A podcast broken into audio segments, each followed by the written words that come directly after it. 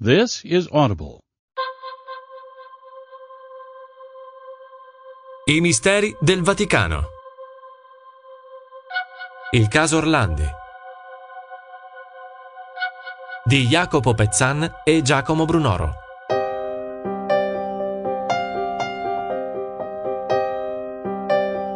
Tutt'oggi sono poche le certezze sul caso Orlandi, la ragazzina di 15 anni scomparsa nel nulla il 22 giugno 1983. Forse la sola certezza è che di lei non si è saputo più niente di concreto. In questa brutta storia entrano a più riprese a vario titolo bande criminali, terroristi internazionali, il Vaticano e forse addirittura servizi segreti di diversi paesi. Ci sono insomma tutti gli elementi di un thriller cinematografico. Ma questa non è fiction e sullo sfondo resta sempre e solo lei. Emanuela, una ragazzina di soli 15 anni, scomparsa nel nulla il 22 giugno 1983 nel bel mezzo di un'estate romana.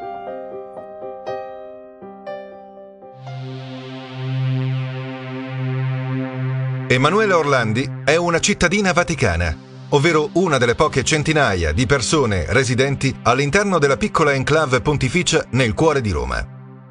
Pochissimi sono i residenti laici. Emanuela è la quarta di cinque fratelli e la sua è una famiglia molto unita.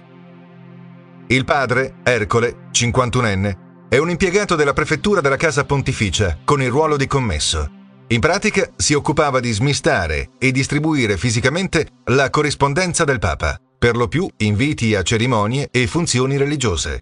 Per il suo ruolo, Ercole era indubbiamente una persona molto vicina fisicamente al Papa e al suo enclave, anche se, è bene ricordarlo, non ricopriva un ruolo particolarmente importante o delicato. La madre, Maria, invece non lavora. Di soldi in casa non ne entrano molti, ma il clima è comunque sereno e tranquillo.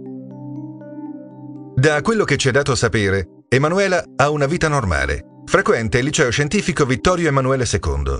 Ha molti amici e studia musica all'Istituto Tommaso Ludovico da Victoria. Quell'anno ha addirittura rischiato di essere bocciata, ma alla fine se l'è cavata con due esami a settembre, latino e francese, e otto in condotta. Una ragazza normale, vivace, una ragazza come tante altre. Il 22 giugno, giorno della sua scomparsa, la scuola è ormai finita, ma Emanuela continua a frequentare le lezioni di musica presso l'Istituto Ludovico da Victoria. Per coprire la distanza tra casa e l'istituto, che si trova in piazza Sant'Apollinare, Emanuela normalmente prendeva l'autobus che, dopo un paio di fermate, la lasciava a poche centinaia di metri dalla scuola. Non siamo però in grado di dire se quel giorno effettivamente Emanuela si recò a scuola in autobus oppure a piedi, come sostiene qualche testimone che l'avrebbe vista provenire da una direzione diversa rispetto alla fermata. Un vigile urbano, Alfredo Sambuco, e un poliziotto, Bruno Bosco, ricordano di aver visto una ragazza rispondente alla descrizione di Emanuela parlare con un tizio che guidava una BMW verde nei pressi di Palazzo Madama. Ma si trattava veramente di Emanuela? Vedremo che queste testimonianze avranno molta importanza soprattutto nei recenti sviluppi dell'indagine. L'unica cosa certa è che quel giorno Emanuela arrivò in ritardo alla lezione, come testimonierà la sua compagna di corso, Raffaella Monzi. Quel giorno Emanuela era arrivata con dieci minuti di ritardo. Me lo ricordo bene perché il professore ci chiese sue notizie. A noi sembra molto strano perché di solito era una ragazza molto puntuale. Mi ricordo che arrivò in aula molto affannata. Durante una pausa delle lezioni, Emanuela telefona a casa. Vuole parlare con la madre perché un tale le ha proposto un compenso di 375.000 lire per distribuire dei volantini della ditta di cosmetici Avon durante una sfilata di moda delle sorelle Fontana. La madre non è in casa ed Emanuela parla con la sorella Federica. Il compenso è spropositato per un lavoro del genere e la sorella, che è più grande di lei, sente puzza di bruciato. Le dice di lasciar perdere e comunque di chiedere la sera alla madre. Da indagini successivamente svolte, emergerà che la Avon non aveva rappresentanti di sesso maschile alle proprie dipendenze, né tantomeno aveva in programma quel tipo di attività promozionale. Chi era allora quell'individuo che aveva fermato Emanuela? Che cosa voleva realmente? La pausa finisce ed Emanuela rientra in classe. Chiede però di poter uscire in anticipo di 10 minuti per un impegno. Permesso accordato e quindi la ragazza si assenta anzitempo senza alcun problema. All'uscita da scuola, Raffaella Monzi e Maria Grazia Casini, due amiche di Manuela, incontrano la Orlandi. È chiaro dunque che la ragazza è rimasta nei paraggi, forse per incontrare qualcuno o per fare una telefonata. Emanuela chiede consiglio anche a Raffaella su quel lavoro che sembra tanto allettante e così ben pagato. Anche Raffaella, come la sorella di Emanuela, sottolinea che la cifra è molto alta, ma si sa, a quell'età si ha poca esperienza di vita e così le suggerisce di fare quello che si sente. Raffaella e Maria Grazia la salutano e rientrano a casa, ma mentre se ne vanno, vedono qualcuno che va incontro ad Emanuela. Secondo uno dei primi verbali dell'epoca, rilasciato da Maria Grazia Casini, Emanuela sarebbe stata avvicinata da una misteriosa ragazza dai capelli scuri e ricci, forse un'altra studentessa della scuola di musica. Questo è l'ultimo momento in cui qualcuno vedrà Emanuela viva. Sono circa le 19.30 del 22 giugno 1983. Emanuela alla sera non rientra e di ora in ora sale la tensione in casa Orlandi. Partono le prime ricerche ad opera dei familiari e il padre Ercole va a denunciare la scomparsa presso il commissariato di Piazza del Collegio Romano, dove gli ufficiali provano a tranquillizzarlo. È una ragazza giovane, si sarà fermata con degli amici. Aspettiamo un po', eh? Vedrà che torna. Ma Ercole Orlandi sa che non è così. Se Emanuela, la sua Emanuela, non è ancora rientrata e non ha telefonato, allora deve per forza essere successo qualcosa. È ormai notte quando telefona a Suor Dolores, la direttrice della scuola di musica, l'ultimo posto dove Emanuela è stata quel giorno. La suora chiama ad una ad una le compagne di classe di Emanuela nella speranza che qualcuna abbia qualche notizia utile. Raffaella Monzi, svegliata nella notte, crede di riconoscere la ragazza dei capelli ricci in Laura Casagrande, un'altra allieva del Ludovico da Vittoria. La Casagrande, invece, negherà di aver incontrato Manuela. Da quel giorno la Monzi sarà raggiunta da diverse telefonate minatorie e misteriosi messaggi, tanto che non si presenterà più a scuola.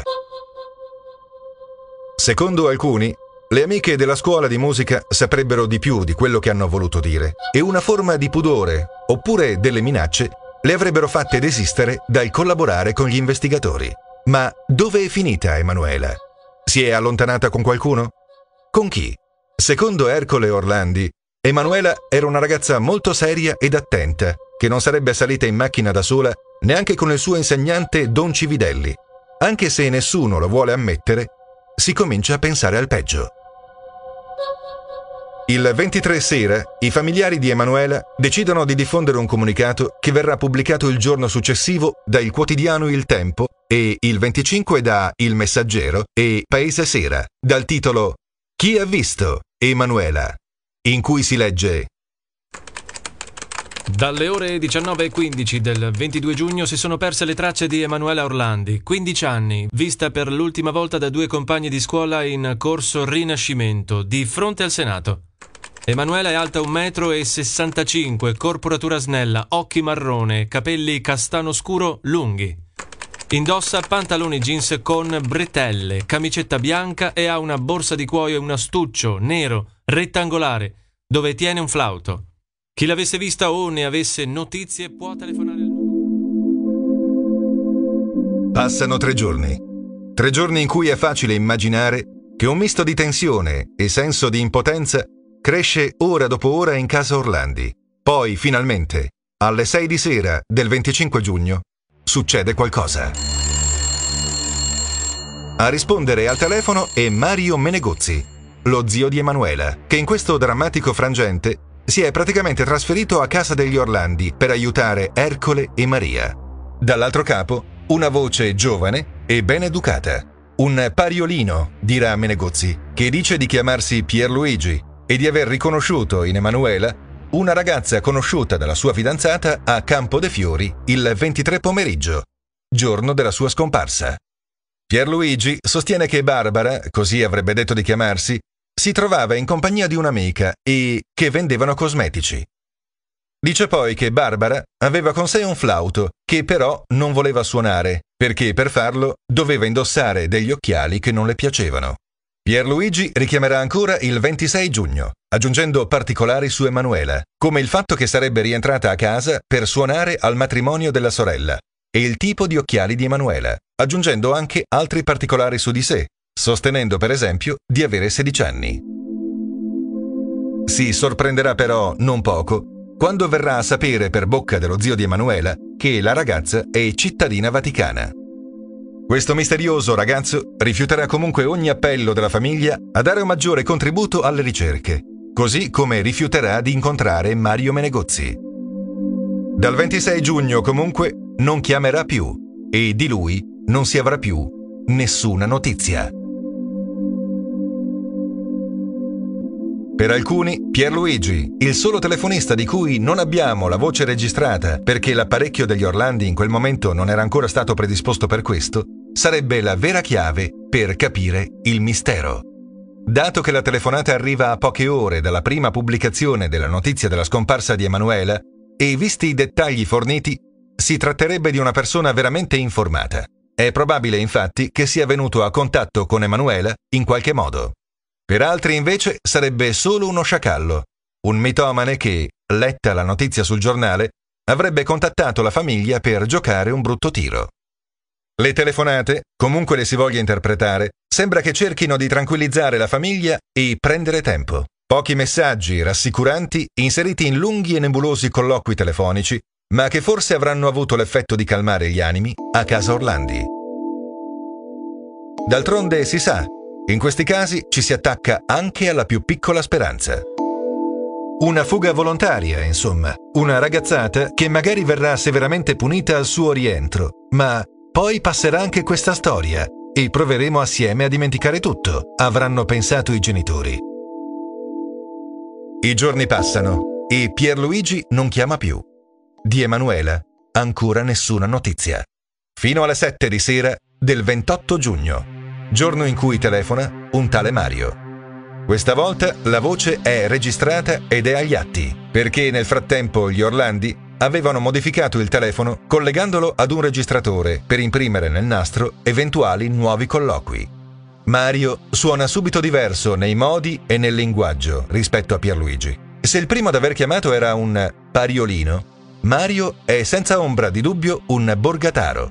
Mario dice di essere un barista di Ponte Vittorio e sostiene anche lui di aver conosciuto Barbara, anzi Barbarella, nel suo locale. La descrive con i capelli a caschetto e dice che si sarebbe allontanata da casa perché stanca del solito tran tran. Gli avrebbe però confidato l'intenzione di rientrare a casa dopo l'estate per partecipare al matrimonio della sorella, ma solo dopo aver accumulato un po' di soldi vendendo prodotti cosmetici per l'Avon. Questo dell'Avon è forse il dettaglio più interessante, perché è l'unico non trapelato ancora attraverso la stampa e di cui non si trova traccia nel comunicato uscito sui giornali. Mario però non fornisce elementi nuovi e anzi, quando Meneguzzi lo incalza, chiedendo particolari su un dettaglio banale come l'altezza della ragazza, dettaglio questo, non dimentichiamolo, che troviamo già nell'appello pubblicato due giorni dopo la scomparsa, ha un momento di esitazione prima di rispondere. Seguono altre informazioni, altre rassicurazioni. La famiglia però non crede più alla storia della fuga volontaria. Da sottolineare che nessuna di queste prime telefonate fa in qualche modo riferimento all'ipotesi del rapimento. Non vengono chiesti riscatti e non si fanno minacce di alcun tipo. Lo scopo, ancora una volta, sembra essere solo quello di calmare gli animi ed eventualmente prendere tempo a distanza di anni e con l'ausilio delle moderne tecnologie sono state riascoltate e riesaminate tutte le telefonate del caso Orlandi e qualcosa di nuovo è saltato fuori. Scomponendo le tracce audio e pulendo il suono, si sente chiaramente che quando gli viene chiesta l'altezza della ragazza, Mario ha un attimo di smarrimento. Evidentemente non sa rispondere e si rivolge a qualcuno che si trovava accanto a lui per un suggerimento. Qualcuno che, a differenza sua, era a conoscenza di maggiori dettagli fisici sulla ragazza. Chi poteva essere? Pierluigi? Una cosa sola sembra chiara. Mario, di Emanuela, ha probabilmente solo informazioni di seconda mano. Nel frattempo, le forze dell'ordine sembrano ancora convinte che si tratti di una fuga volontaria, una ragazzata estiva, come se ne sentono tante.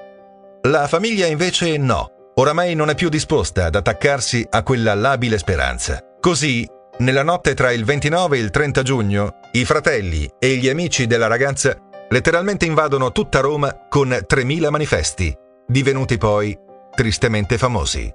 Su uno sfondo blu il nome Emanuela Orlandi, una sua foto ormai celebre con la fascetta in testa molto di moda in quel periodo. Poche informazioni essenziali e, ben in evidenza, il numero di telefono di casa Orlandi, a cui rivolgersi per ogni informazione. Passano i giorni e si aspettano invano notizie o il ritorno della ragazza. Finché il 3 luglio qualcuno compie l'atto che per molti è il più difficile da interpretare di tutta questa storia, solo che a compierlo non è Pierluigi, né Mario, né tantomeno uno degli Orlandi. A compierlo è Papa Giovanni Paolo II in persona. Il 3 luglio è domenica e di fronte alla folla riunita per la celebrazione dell'Angelus, Papa Wojtyla rivolge un appello diretto ai responsabili della scomparsa di Emanuela Orlandi, invitandoli a liberarla, avvalorando così per la prima volta l'ipotesi di sequestro. Desidero esprimere la viva partecipazione con cui sono vicino alla famiglia Orlandi, la quale è in afflizione per la figlia Emanuela, che da mercoledì 22 giugno non ha fatto ritorno a casa, non perdendo la speranza nel senso di umanità di chi abbia responsabilità in questo caso, elevo al Signore la mia preghiera perché Emanuela possa tornare incolume e abbracciare i suoi cari che la attendono con strazio indicibile. Sequestro di persona. La notizia suona come una bomba a casa Orlandi. Fino a quel momento il caso di Emanuela era un caso di scomparsa come ne avvengono a centinaia nel nostro paese. Allora, perché il Papa in persona rivolge un appello di quel tipo? E a chi? Era in possesso di informazioni dirette sul caso? Le ipotesi erano ancora tutte in piedi e non c'erano stati segnali di nessun tipo che facessero pensare ad un sequestro, dato che né Pierluigi né Mario avevano fatto richieste di riscatto o minacce di nessun tipo. Anzi, Ammesso che si trattasse di sequestro e che il Vaticano avesse accesso ad informazioni dirette riservate sul caso, perché ufficializzare la cosa in quel modo così plateale, quando è risaputo che in caso di sequestro meno esposizione equivale a maggiori chance di successo? I sequestratori, infatti, all'aumento del clamore intorno al caso, possono sentire la pressione dell'opinione pubblica, perdere il controllo e finire con lo sbarazzarsi dell'ostaggio uccidendolo. Meglio, soprattutto se si hanno informazioni certe, tenere la cosa in silenzio e cercare di trattare. Emanuela poteva essersi effettivamente allontanata volontariamente, poteva essere una ragazzata, oppure poteva essere finita in qualche brutto giro o essere rimasta vittima di un incidente. Fino a quel momento, insomma, tutto era ancora possibile. Da quel momento, niente sarà più lo stesso. Dal 3 luglio il caso di Emanuela Orlandi esce dalle cronache dei giornali di Roma e come un ciclone fa immediatamente il giro del mondo. Il 3 luglio, in qualche modo, finisce la storia della scomparsa di Emanuela Orlandi e comincia il cosiddetto caso Orlandi, dove entrano in gioco personaggi ed interessi diversi e lei, Emanuela, si perde sempre di più nello sfondo di un quadro troppo complesso e più grande di lei. Il 5 luglio il telefono torna a squillare. Questa volta però non è quello degli Orlandi, ma quello della sala stampa vaticana. Un uomo, dal marcato accento anglosassone, così tanto marcato da suonare posticcio, dichiara di tenere prigioniera Emanuela e chiede una linea diretta col Vaticano.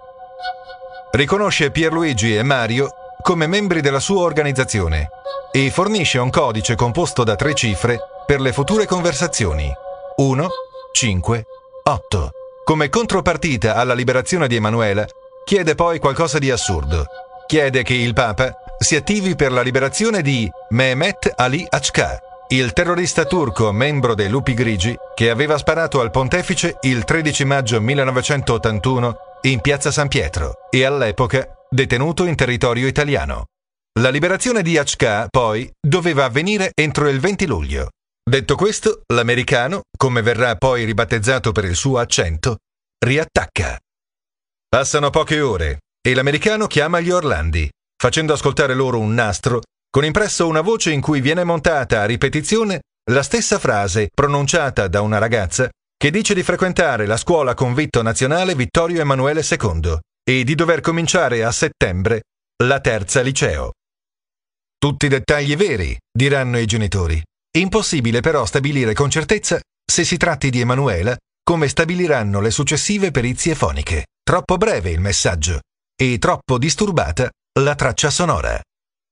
C'è da dire poi che alcune settimane prima, al Da Victoria, erano state registrate delle presentazioni audio di alcuni allievi. Poche informazioni basilari, mentre altri alunni suonavano o solfeggiavano. Se così fosse, venuti in possesso del nastro, l'americano e la sua organizzazione avrebbero utilizzato solo i brevi passaggi fatti ascoltare, perché il resto della registrazione avrebbe permesso di risalire velocemente alla fonte.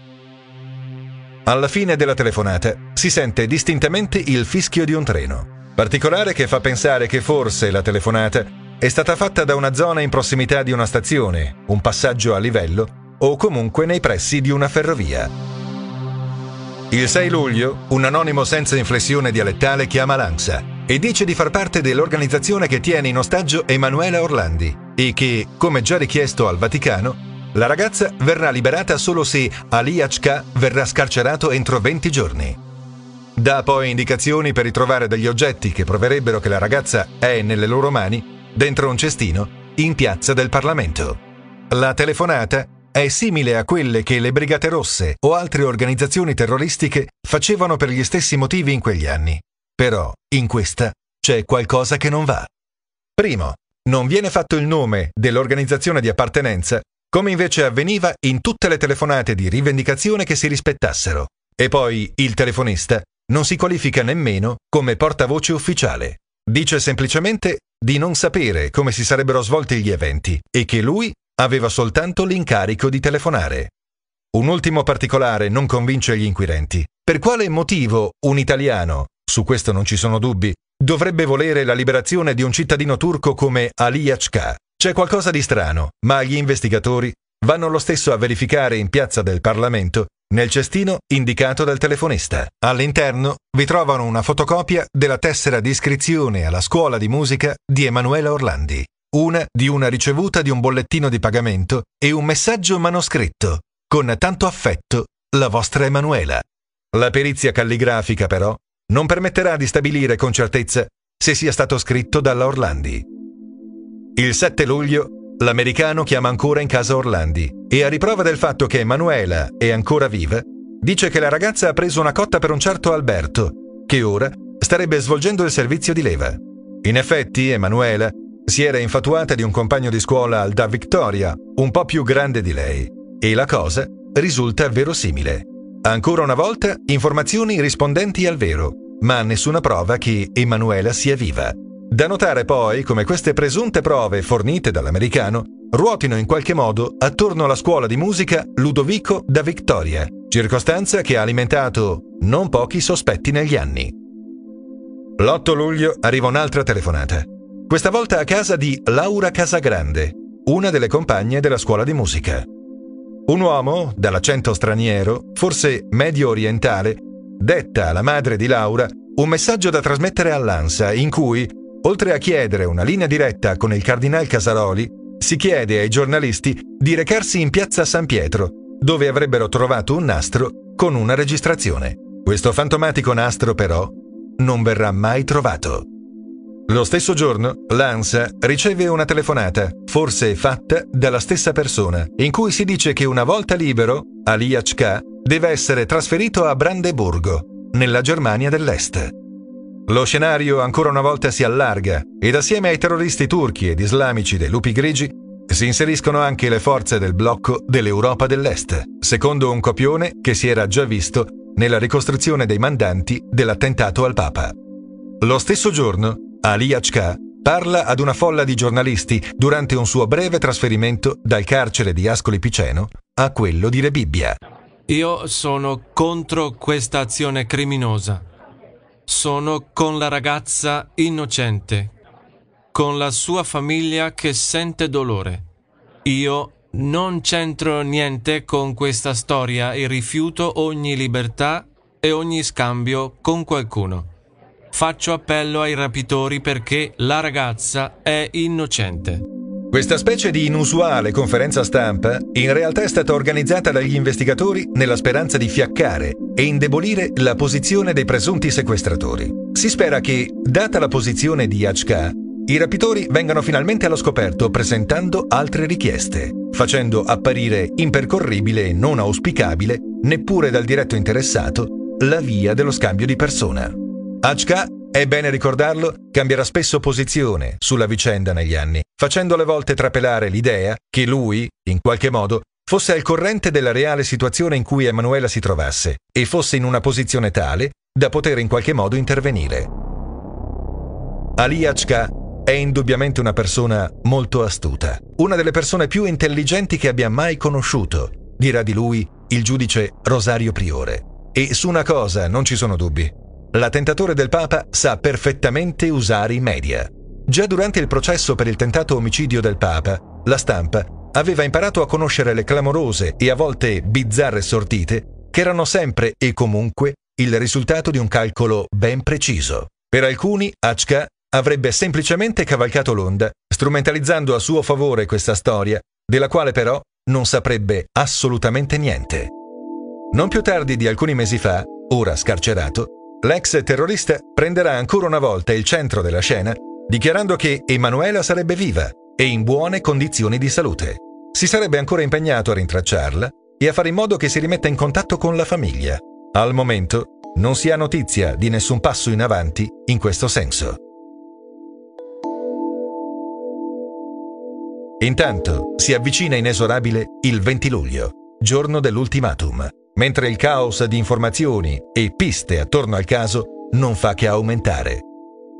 Il 17 luglio, nuova telefonata all'ANSA e nuovo nastro.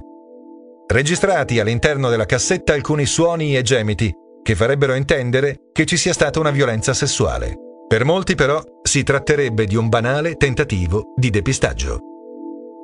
E se invece fosse da interpretare come un messaggio in codice mandato a qualcuno in grado di capirlo? Vedremo in seguito, infatti, come in molti credano che Emanuela sia stata coinvolta in una storia a sfondo sessuale.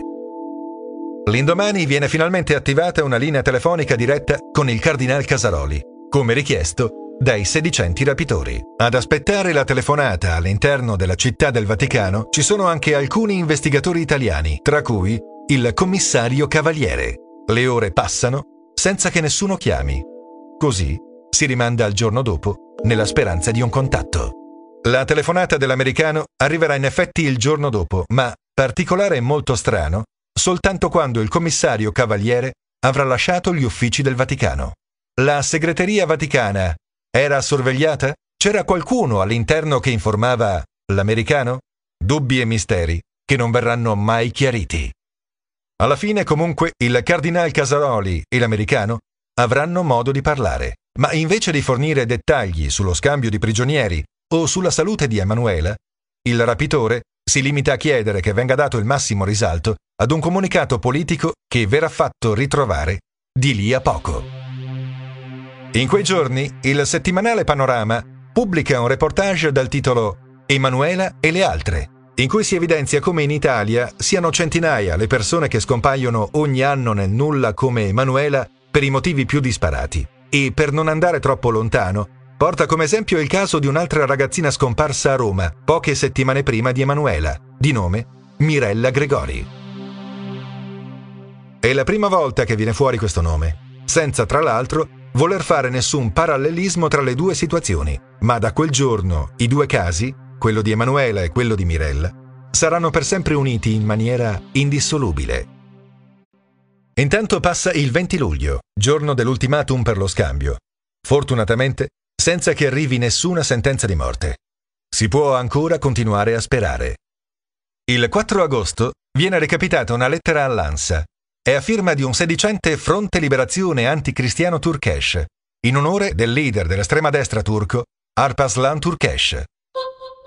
La sigla è sconosciuta alle autorità di Ankara e si sospetta un tentativo di depistaggio. Nel comunicato si dice che Emanuela è nelle loro mani e come prova viene dato un dettaglio fisico. La ragazza ha sei nei sulla schiena, cosa peraltro confermata dalla madre. La data dell'ultimatum per lo scambio è spostata al 30 ottobre. Cosa strana, nel comunicato si accenna anche a Mirella Gregori. Passano i mesi e continuano ad arrivare i messaggi e le comunicazioni ai giornali, alle televisioni, alla famiglia e con ogni probabilità anche al Vaticano, anche se su questi ultimi non si hanno notizie certe. Verso la fine di settembre, l'avvocato degli Orlandi riceve una telefonata dell'americano in cui dichiara l'avvenuta morte di Mirella Gregori. Evidentemente la farsa del doppio sequestro non è più gestibile, sia da un punto di vista logistico che tecnico, e l'elemento meno importante della messa in scena, la povera Mirella, viene definitivamente scaricato. Il 27 settembre 1983 c'è una nuova lettera a firma di un'organizzazione che dice di chiamarsi Phoenix, come la città americana, famosa per essere stata luogo di incontro dei boss mafiosi di Cosa Nostra statunitense. Strani messaggi, quelli di Phoenix, molto difficili da interpretare e che molto spesso sembrano minacce mafiose belle e buone. Il 17 ottobre 1983 viene recapitata una lettera ancora una volta all'ANSA. In questo testo, un sedicente pentito del gruppo Turkesh dichiara che Emanuela è morta. Emanuela è morta, uccisa da un certo Alice. Il suo corpo non verrà mai ritrovato. Si accenna poi al ruolo che nella vicenda avrebbe avuto Arcadio Spinozzi, un giocatore della Lazio. Riletta oggi questa lettera, sembra piuttosto un messaggio in codice rivolto a qualcuno facente parte di un'organizzazione malavitosa inseritasi in qualche modo all'interno delle trattative. Come abbiamo detto, i messaggi arrivati nel corso dei mesi prima e degli anni poi sono moltissimi. Tanti sono considerati opera di mitomani, altri invece vengono reputati in qualche modo attinenti al caso. La scomparsa di Emanuela Orlandi nel corso dei mesi prima e degli anni poi è diventata a tutti gli effetti un caso mediatico e questo ha sicuramente attirato mitomani e sciacalli di ogni tipo, personaggi che hanno diffuso notizie e informazioni non vere e che hanno reso molto difficile seguire una pista concreta. A queste persone, secondo alcuni, si sarebbero poi aggiunti professionisti della disinformazione Elementi insomma capaci di influenzare scientificamente la vicenda, fornendo talvolta informazioni vere, talvolta informazioni false, ma comunque verosimili.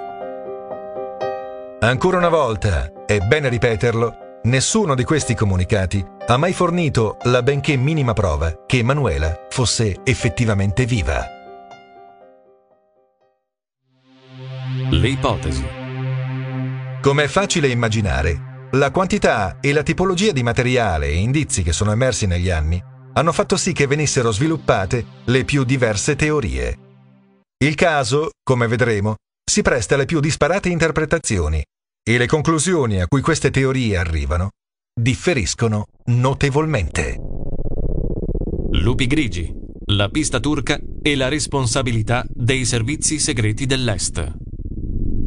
Secondo i sostenitori di questa teoria, Emanuela Orlandi sarebbe stata effettivamente rapita per ottenere il rilascio di Mehmet Ali Yachka, come a più riprese sostenuto dai diversi comunicati, o comunque per fare pressione sul Vaticano in relazione all'attentato di Piazza San Pietro del 1981. All'indomani del sequestro, la ragazza sarebbe stata immediatamente tradotta al di fuori dei confini italiani, forse con l'ausilio dei servizi segreti dell'allora Germania Est, prima di cominciare la trattativa. Questo spiegherebbe anche il ritardo nei primi contatti. Emanuela sarebbe stata quindi vittima della cosiddetta sindrome di Stoccolma, ovvero il processo per cui un sequestrato finisce per prendere le parti o addirittura innamorarsi del proprio carnefice. Emanuela sarebbe pertanto ancora viva e perfettamente integrata in qualche comunità islamica, probabilmente in Turchia, e per qualche motivo non avrebbe mai sentito il bisogno di contattare la famiglia. Per il giudice Ferdinando Imposimato, poi, il vero scopo del rapimento sarebbe stato quello di contrastare la politica anticomunista del Papa. I rapitori si sarebbero avvalsi dell'appoggio di alcuni basisti interni al Vaticano, spie al soldo di potenze del blocco sovietico. Questa interpretazione dei fatti però stride, e non poco, con la natura anomala del sequestro. Innanzitutto, Un'organizzazione in grado di gestire un'operazione del genere difficilmente avrebbe operato il prelevamento dell'ostaggio in un posto tanto rischioso e sorvegliato come la zona tra Camera e Senato, che era particolarmente sotto controllo. Non va dimenticato, infatti, che eravamo nei cosiddetti anni di piombo e che di conseguenza si trattava di zone poste sotto la massima sorveglianza. Sarebbe stato molto più semplice agire in altre zone frequentate dalla ragazza meno sorvegliate e più sicure. Appare inoltre molto difficile pensare che si fosse puntato su un obiettivo così poco strategico per far pressione sul Vaticano, a meno che, come ha ipotizzato qualcuno, non si sia trattato di un errore di persona. In questo caso, Emanuela sarebbe stata rapita perché ritenuta la figlia di un altro impiegato vaticano, probabilmente qualcuno con funzioni molto più importanti e delicate di Ercole Orlandi. Questa teoria, come le altre che ritengono Emanuela ancora viva, per ovvi motivi sono sostenute ancora da alcuni membri della famiglia Orlandi e da Ali Achka, che, come abbiamo avuto modo di sottolineare in precedenza, di recente è tornato alla ribalta dichiarando di poter in qualche modo aiutare nella risoluzione del caso. Teoria interna al Vaticano e la banda della Magliana. Questa è probabilmente la più complessa e articolata teoria sul caso e si basa su alcuni indizi e su una serie di ricostruzioni.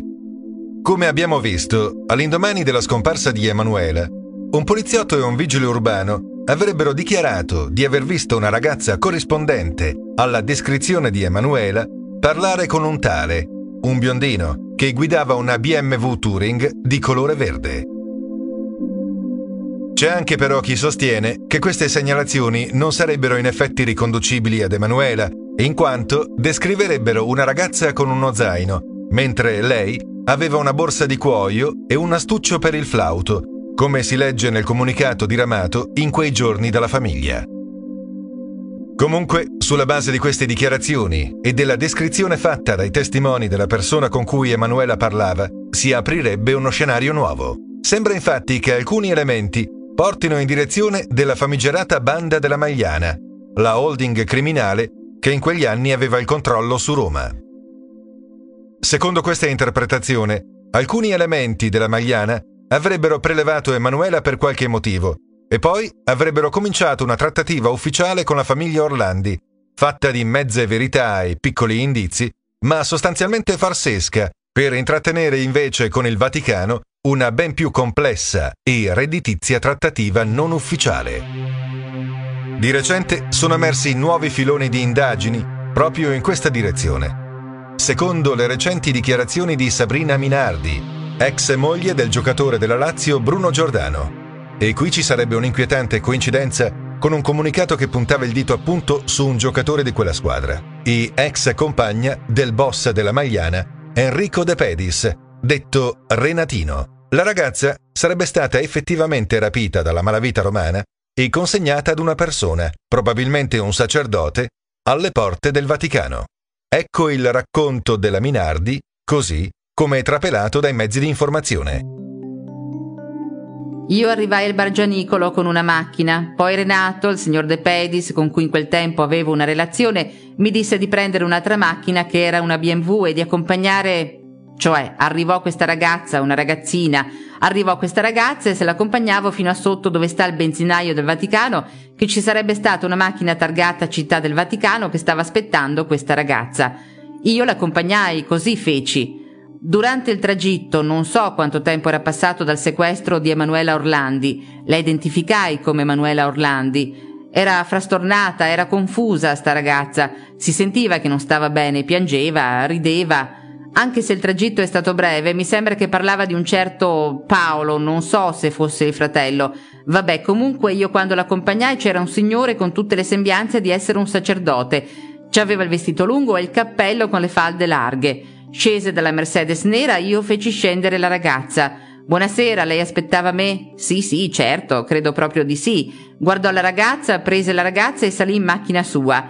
Poi io, dopo che avevo realizzato chi era, dissi quando tornai su a Renato: A Renà, ma quella non era. Ha detto: Tu, se l'hai riconosciuta, è meglio che non la riconosci. Fatti gli affari tuoi.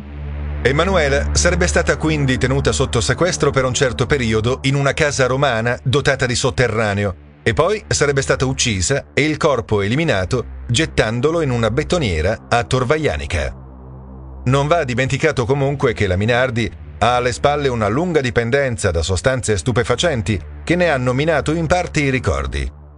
Il suo racconto infatti ha delle pesanti contraddizioni ed associa eventi e persone che non hanno alcuna attinenza o le cui storie sono lontane, e non solo nel tempo, da quella di Emanuela.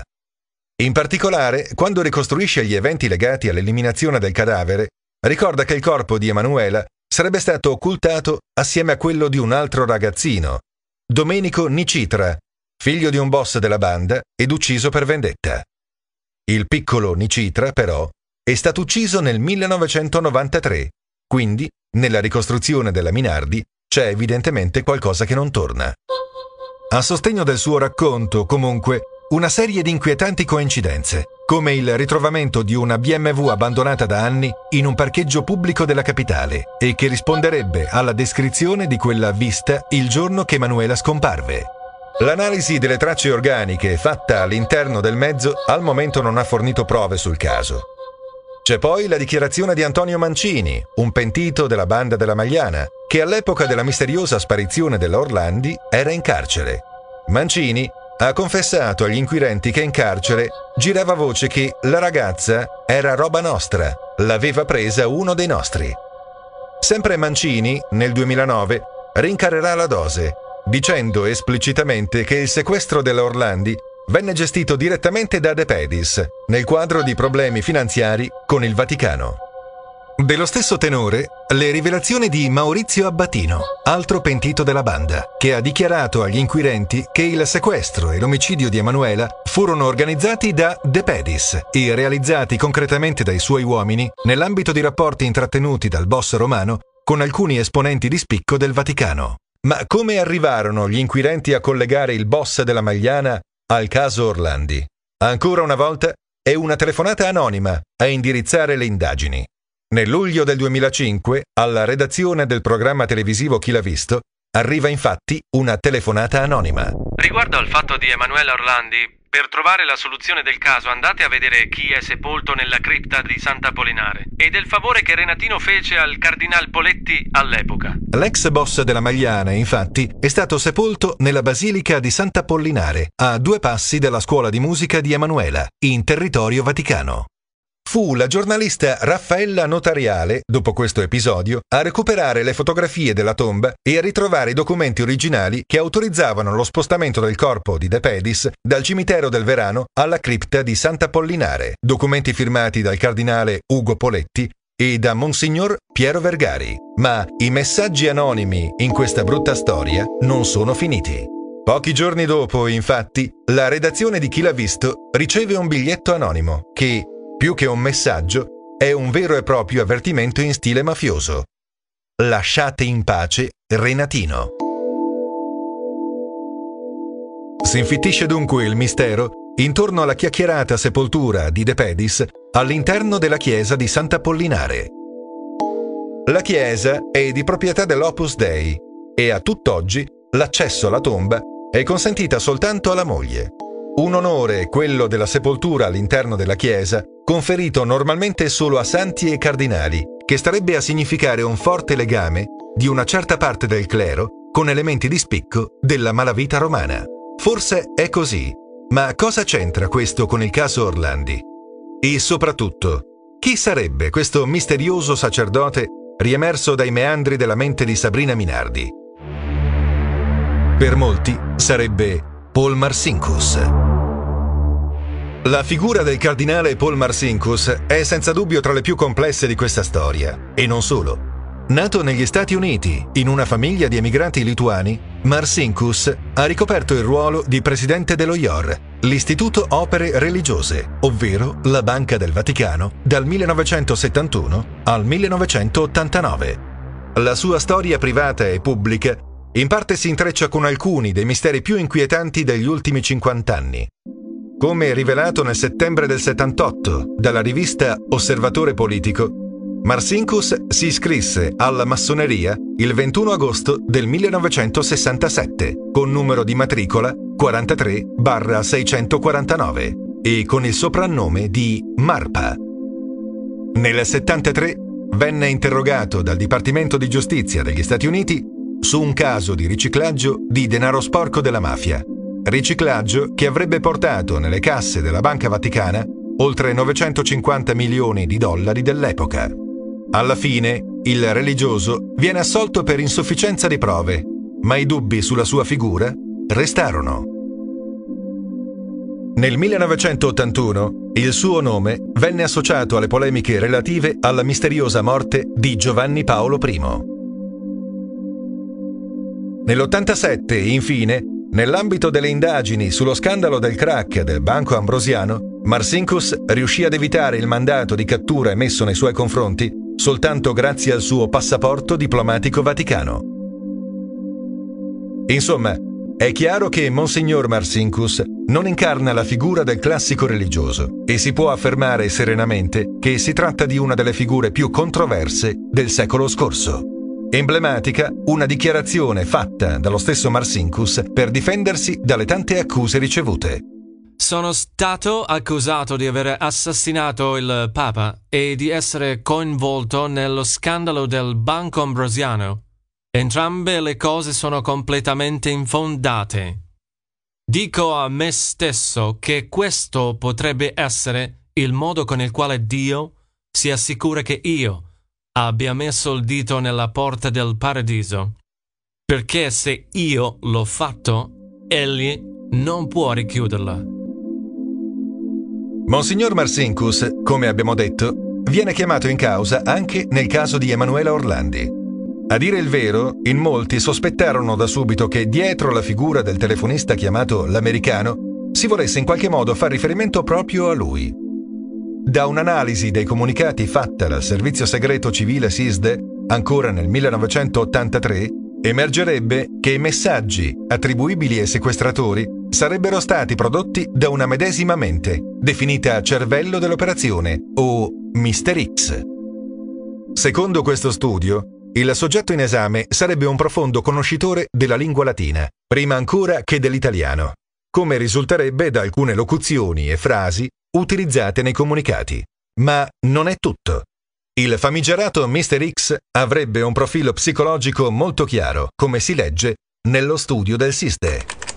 Il soggetto è abituato a mantenere contatti epistolari di alto rango politico e profilo sociale. I suoi scritti sono privi di aggressività, animosità. Allo stesso tempo sono ricchi di spunti ironici, tramitati da un livello culturale e linguistico notevole.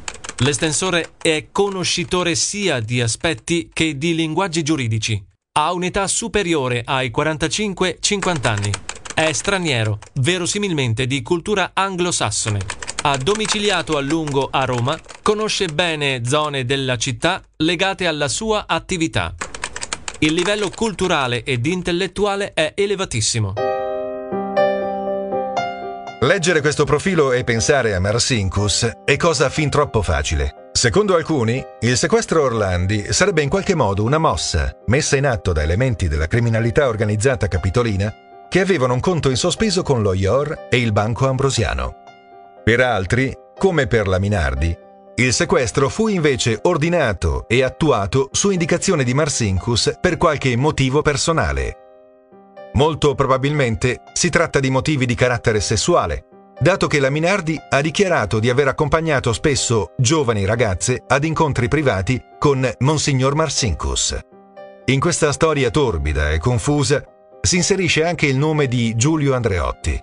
La Minardi, infatti, ha raccontato di essere stata a cena per ben due volte a casa di Andreotti insieme al suo compagno, che all'epoca era già ricercato dalla polizia, precisando però che Andreotti non c'entra con Emanuela Orlandi, ma con Monsignor Marsincus sì. Purtroppo però Monsignor Marsincus è morto nel 2006, portandosi nella tomba i tanti segreti custoditi in vita.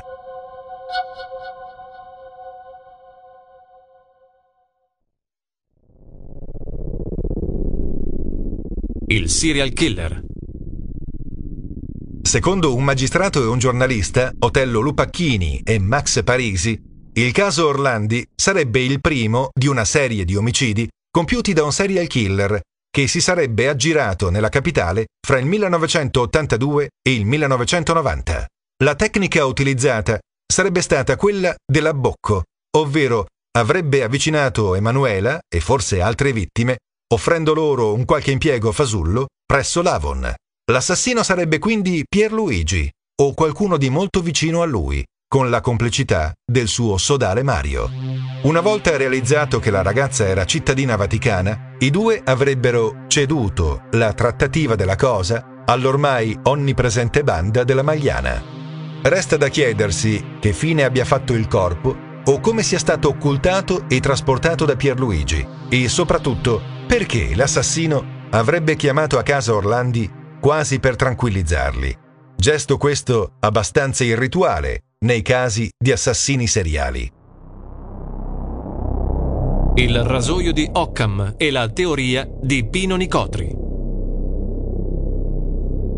Guglielmo da Occam è stato un monaco francescano vissuto nel Medioevo, che finì, ironia della sorte, per essere scomunicato. Tra le varie cose, ha enunciato un principio metodologico di analisi scientifica noto come il rasoio di Occam, appunto, che dice, più o meno, che la spiegazione di un fenomeno più è semplice e più è probabile che sia vera. Ovvero, che anche se ci può piacere creare varie ipotesi complesse e intriganti, magari addirittura eleganti, brillanti e intellettualmente appaganti per risolvere un problema, ci sono buone possibilità che la spiegazione più banale, per quanto misera e poco scenografica, sia quella giusta. La teoria di Pino Nicotri è abbastanza netta e dice che Emanuela Orlandi sarebbe morta, anzi sarebbe morta nell'immediatezza della sua scomparsa. La prova sta nel semplice fatto che nessuna prova della sua esistenza in vita è stata mai fornita al di là di ogni ragionevole dubbio. Solo fotocopie e nastri registrati, che al massimo possono dirci che chi chiamava aveva la borsa di Emanuela o comunque dei rapporti con la sua scuola di musica. I telefonisti, i lupi grigi, il fronte Turkesh, Phoenix, Mario, Pierluigi, tutto fumo negli occhi, o forse entità portatrici di interessi diversi, scesi in campo per altri motivi ma assolutamente non in possesso di Emanuela viva e da essa comunque, con ogni probabilità, assolutamente slegati. Che dire poi dei testimoni che l'hanno vista parlare con un tale prima dell'ultima lezione? Secondo questa teoria, si tratterebbe di testimonianze che non forniscono nessuna prova certa. Tant'è che dicono che la ragazza avesse uno zaino, quando in realtà era uscita con una borsa. Nessuno poi parla dell'astuccio per il flauto, elemento, questo sì, inusuale e ingombrante, che si sarebbe dovuto notare. Secondo questa interpretazione, il Vaticano non avrebbe mai collaborato perché doveva proteggere qualcuno al suo interno. Confidenza questa raccolta da Nicotri direttamente dentro le mura vaticane e a dire il vero, la scarsa collaborazione delle autorità pontificie è stata lamentata da più parti, ma l'ipotesi più sconvolgente però riguarda il rapimento. Sì, perché secondo la teoria Nicotri non ci sarebbe stato nessun rapimento. Ve lo immaginate un sequestro nel pieno centro di Roma alle 7 di sera, quando è ancora chiaro, e con tutta quella gente intorno? No, la ragazza si è semplicemente allontanata volontariamente assieme al suo assassino. Tutta la storia del rapimento poi sarebbe stata una grossa montatura per coprire l'omicidio, probabilmente a sfondo sessuale e accidentale, di Emanuela. Ci sarebbero insomma molti punti in comune con un caso molto famoso negli anni 50, quello di Vilma Montesi, la ragazza rinvenuta cadavere in una spiaggia del litorale romano, morta pare, in seguito alla partecipazione ad un festino conviviale a cui avrebbero preso parte personaggi molto noti dell'epoca ed in cui si sarebbe fatto largo uso di sostanze stupefacenti.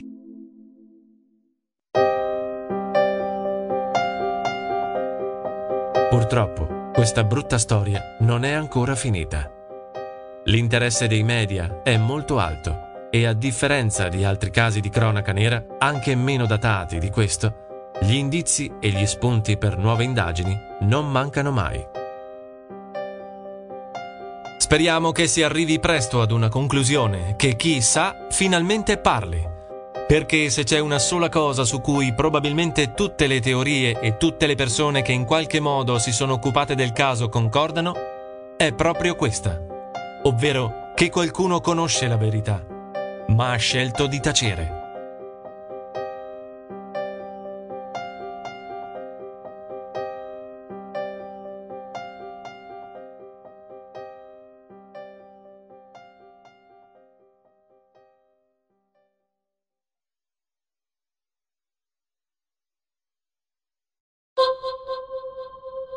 I misteri del Vaticano. Il massacro delle guardie svizzere. Di Jacopo Pezzan e Giacomo Brunoro.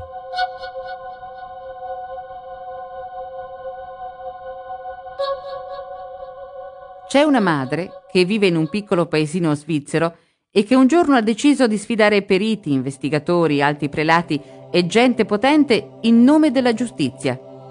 C'è una madre che con l'indomito spirito battagliero che solo una mamma ferita può avere, ha deciso di andare avanti e non accettare quella che le veniva offerta come verità ufficiale.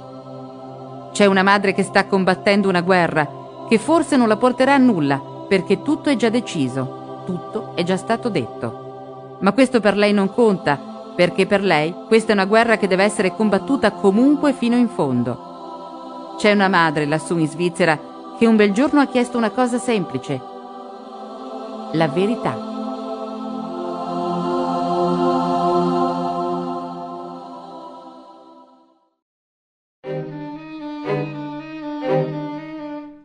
Il 4 maggio 1998 si è compiuto un delitto che ha una ricostruzione e una verità ufficiali, ma che ancora oggi non finisce di sollevare dubbi e perplessità.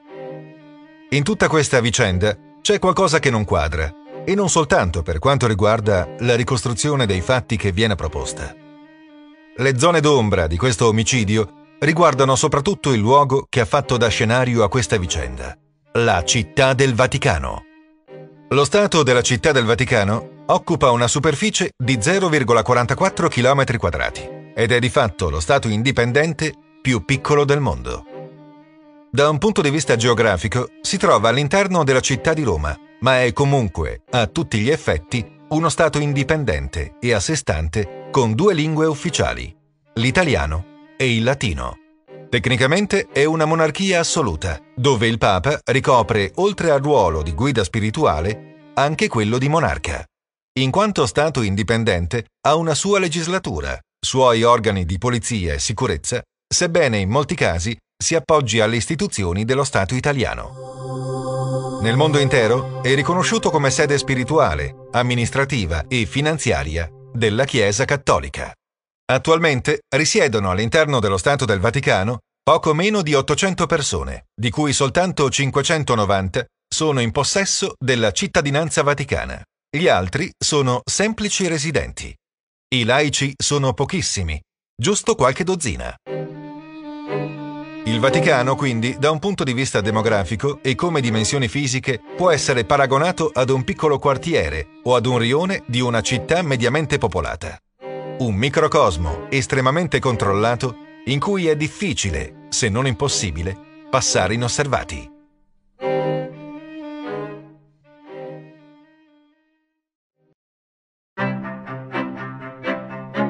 Sono circa le nove di sera del 4 maggio 1998, quando una suora sente dei rumori di colpi di arma da fuoco provenire da un appartamento non lontano dal palazzo apostolico. La suora trova la porta dell'appartamento aperta, si affaccia all'interno e scopre così uno dei più gravi delitti mai compiuti all'interno della città del Vaticano.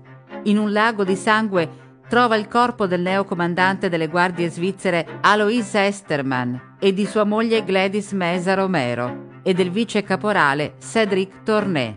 L'appartamento è proprio quello dove Esterman risiedeva insieme alla moglie, nel cuore della città del Vaticano. Poco prima della tragedia, Esterman e la moglie erano al telefono con un amico, che è stato suo malgrado involontario testimone di quegli attimi terribili. La sua testimonianza è stata messa agli atti tra i documenti ufficiali del Vaticano, come è possibile leggere nelle pagine conclusive della relazione inoltrata dal promotore di giustizia, il professor Nicola Piccardi, al giudice istruttore del Tribunale Vaticano, l'avvocato Gianluigi Marrone. Nella sua deposizione del 7 maggio 1998, documento 3, il signor di Orvieto, amico degli Esterman, ha dichiarato La sera del 4 maggio 1998, alle ore 20.46, ho telefonato a casa Esterman per fare le congratulazioni in occasione della sua nomina e salutare i due amici coniugi. Sono sicuro dell'orario della mia telefonata perché al momento di telefonare avevo visto la pendola dell'orologio che segnava le ore 20.46. Mi ha risposto la signora Glady, con la quale mi sono trattenuto qualche minuto in una serena e tranquilla conversazione. Abbiamo parlato anche della salute perché io ero raffreddato e la signora mi ha detto che anche il marito soffriva dello stesso inconveniente. Anzi, ho consigliato un tipo di pasticche per il raffreddore, il Ventolin, la signora si è mostrata interessata e ha ripetuto il nome del prodotto per non sbagliare e mi ha detto che lo avrebbe dato al marito. Quindi, sempre in atmosfera di tutta serenità, ha voluto passarmi il marito perché gli facessi direttamente le congratulazioni. Ho parlato quindi con Alois, che come al solito era un po' più contenuto della moglie. Comunque la conversazione era affabile e si è svolta con tutti e due in lingua spagnola. Abbiamo quindi parlato della cerimonia del giuramento e della modalità per essere presenti io, mia moglie e la bambina di 4 anni di cui gli Esterman erano padrino e madrina. Alois mi ha spiegato pure dove dovevo lasciare la macchina. Abbiamo quindi parlato della situazione atmosferica e io avevo delle perplessità perché avevo sentito le previsioni atmosferiche che non erano buone. Alois era invece fiducioso e mi disse che il 6 maggio sarebbe stata una bella giornata. A quel punto ho sentito come un'interruzione, come se il microfono fosse stato appoggiato sul petto o su qualcosa di morbido. Dopo poco ho sentito delle voci in lontananza, una ricollegabile a quella della moglie, poi un altro brusio e un colpo netto a cui sono seguiti a brevissima distanza un altro colpo netto e altri colpi più lontani. Dico francamente non ho pensato a degli spari, anche se il primo rassomigliava proprio a un colpo di rivoltella. Pensavo che avessero avuto qualche problema, magari qualche visita importante, e avessero fatto cadere la cornetta con una certa violenza. Pertanto ho riattaccato, pensando che ci saremmo sentiti un momento più opportuno.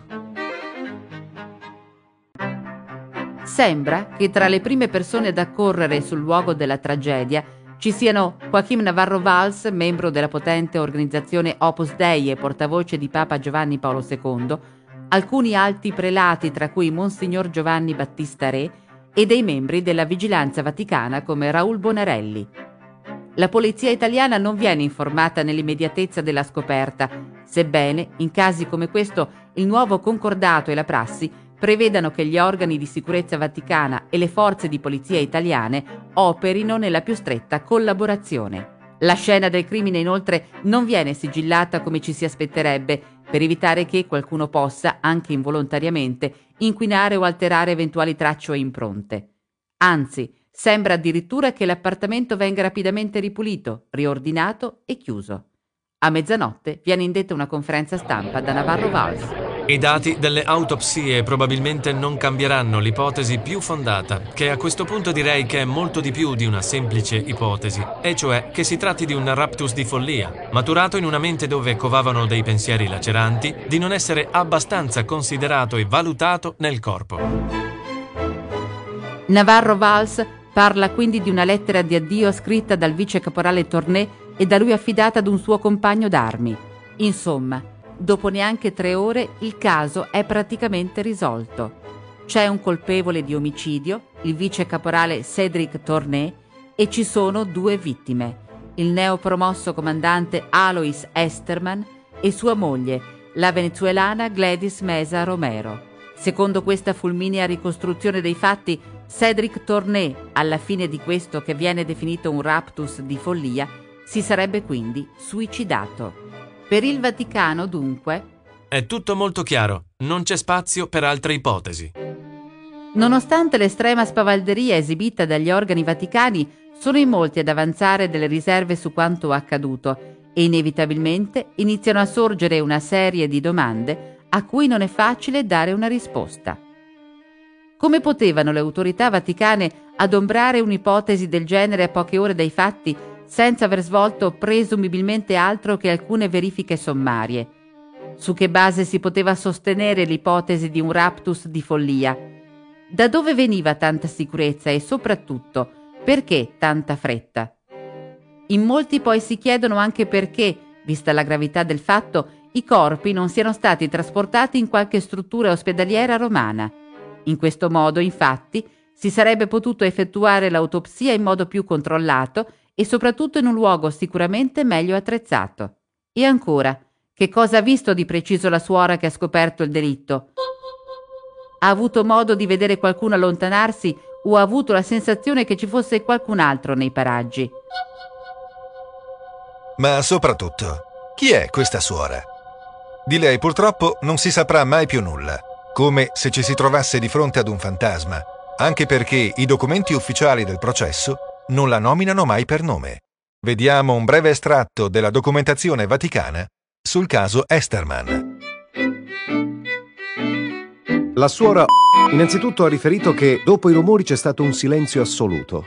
In secondo luogo, la suora è uscita sul pianerottolo e avendo visto attraverso la porta aperta la signora Esterman accasciata, era scesa a chiedere aiuto. Da parte sua, la signora ha puntualizzato che poco prima era già scesa nel passetto fra i due cortili, ma non aveva trovato nessuno né nel passetto né nel cortile.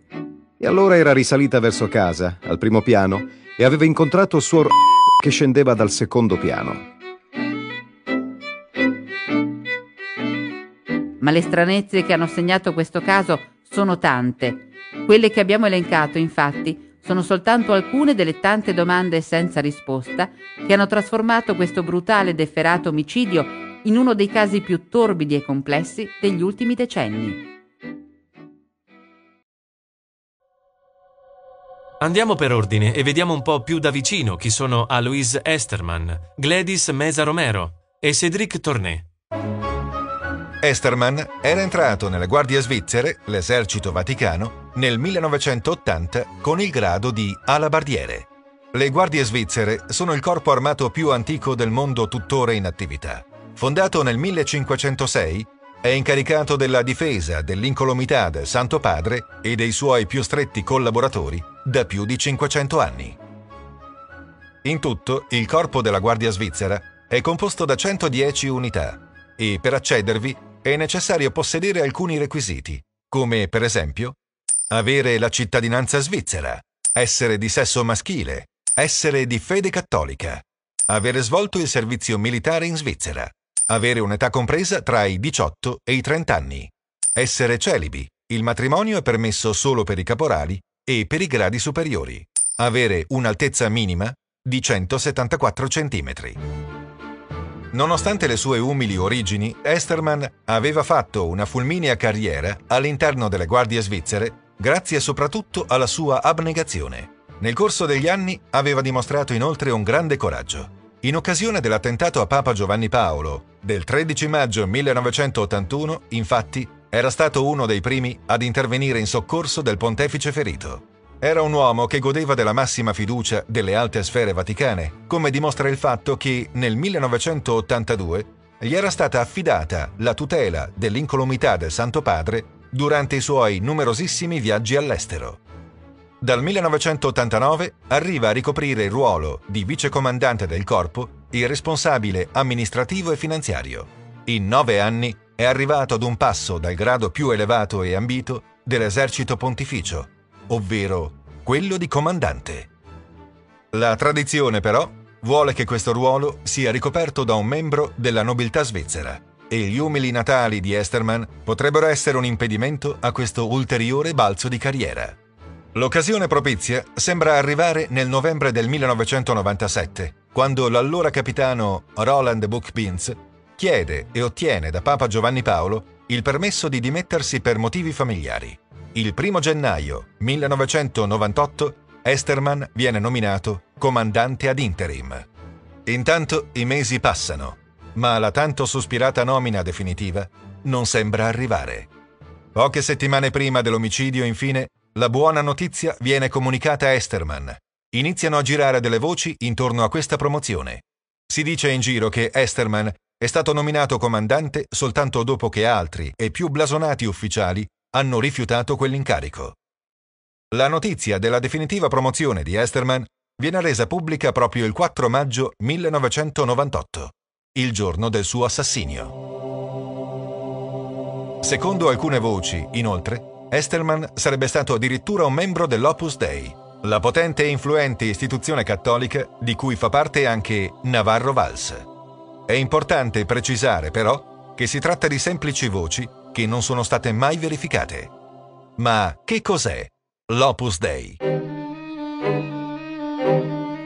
L'Opus Dei è un'istituzione della Chiesa Cattolica, fondata nel 1928 da San José Maria Escrivà con la missione di diffondere un messaggio ben preciso, e cioè che il lavoro e le circostanze ordinarie sono occasione di incontro con Dio e di servizio nei confronti degli altri, per il miglioramento della società. È importante sottolineare che l'Opus Dei non è un ordine religioso. Da un punto di vista prettamente giuridico, infatti, l'Opus Dei è una prelatura personale della Chiesa Cattolica ed è governata da un prelato in base al diritto canonico e agli statuti propri della prelatura. Attualmente è l'unica prelatura personale nell'ordinamento canonico. Oggi l'Opus Dei è presente in 65 paesi e conta circa 85.000 membri, il 98% dei quali sono laici, sia uomini che donne. I fedeli che fanno parte dell'Opus Dei si dividono in numerari, aggregati, soprannumerari e i sacerdoti della prelatura. Ci sono poi i cooperatori, e cioè persone che collaborano con l'Opus Dei senza però farne parte effettivamente. Navarro Valls, che all'epoca dell'omicidio Esterman era il direttore della sala stampa vaticana, faceva parte dell'Opus Dei come numerario. I numerari possono essere considerati i vertici dell'Opus. Sono persone che decidono di servire la Chiesa attraverso l'Opus Dei si assumono l'impegno di non sposarsi, vivono di norma nelle sedi dell'Opus Dei e possono lavorare all'interno della prelatura o anche all'esterno. In ogni caso comunque sono obbligati a donare il loro stipendio all'Opus Dei che si preoccupa del loro mantenimento. La prelatura iniziò a diffondersi in tutto il mondo nel secondo dopoguerra i suoi membri hanno sempre sviluppato una fortissima azione di lobbying, contribuendo di fatto a fare dell'Opus Dei una delle realtà più estese ed influenti a livello globale, anche da un punto di vista politico ed economico. Proprio per questo motivo anche all'interno della Chiesa Cattolica non sempre l'Opus Dei è stata ben vista. Il suo carattere chiuso, infatti, ha fatto sorgere negli anni molte invidie. Le voci più critiche parlano dell'Opus Dei come una sorta di setta, una specie di loggia massonica cattolica. Queste persone sostengono che la prelatura altro non è se non un gruppo di persone che con la scusa della religione fanno lobby tra loro per aiutarsi negli affari. Da un punto di vista puramente religioso, invece, le critiche riguardano l'eccessivo conservatorismo che, secondo alcuni, caratterizza l'Opus Dei.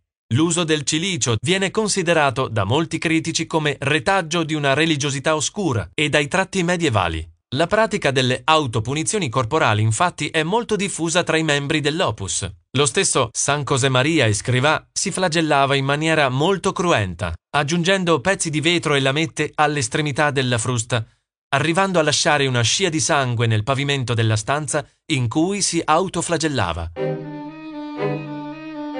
C'è poi chi parla di vera e propria manipolazione mentale nei confronti degli adepti, plagio, violenza, in circostanze del genere infatti è facile che sorgano vere e proprie leggende su organizzazioni di questo tipo che, peraltro, con la loro estrema segretezza contribuiscono non poco ad alimentare voci del genere. Del resto, l'Opus non rende pubbliche le liste dei suoi appartenenti, né di chi è stato in passato suo membro. Ecco cosa recita, a questo proposito, la Costituzione originale della prelatura.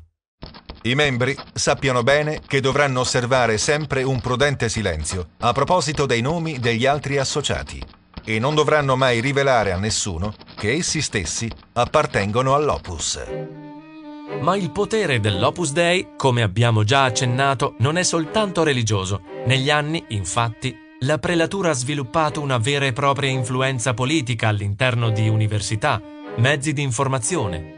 Un'inchiesta realizzata da Attilio Giordano affermò addirittura che Papa Voitila fosse in debito con l'Opus Dei per la sua nomina a pontefice e che proprio per questo motivo, durante gli anni del suo pontificato, essa venne favorita fino a diventare una vera e propria potenza mondiale. Per rendersi conto di cosa stiamo parlando, basta fare l'esempio della sede principale dell'Opus Dei a New York, costata la bellezza di 70 milioni di dollari.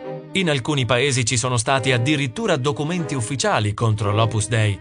Nel 1997, ad esempio, il Parlamento belga ha fatto preparare un documento sulle sette, all'interno del quale si parla dell'Opus Dei come uno dei gruppi ritenuti potenzialmente pericolosi. Chiaro che una situazione del genere alimenti polemiche e sospetti, invidie e malignità. La presenza dunque di membri dell'Opus Dei all'interno di vicende di questo tipo rende tutto ancora più confuso e la verità sembra sempre velata da un'ombra di mistero.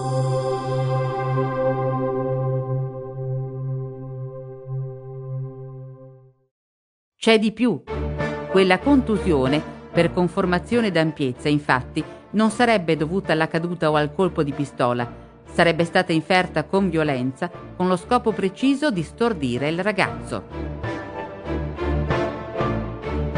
Sulla base dei nuovi risultati emersi da questa seconda autopsia e degli elementi in possesso, si possono avanzare dunque ricostruzioni della scena del crimine alternative.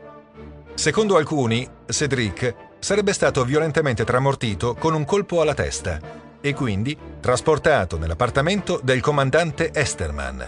Qui, infine, sarebbe stato ucciso da un colpo di pistola di un calibro più piccolo di quella di ordinanza ritrovata sulla scena del crimine. La canna della pistola sarebbe stata inserita con tale forza all'interno della sua bocca da causarne la frattura dei denti. Questa ricostruzione, dunque, apre uno scenario nuovo. Per la prima volta si inizia a parlare di triplice omicidio.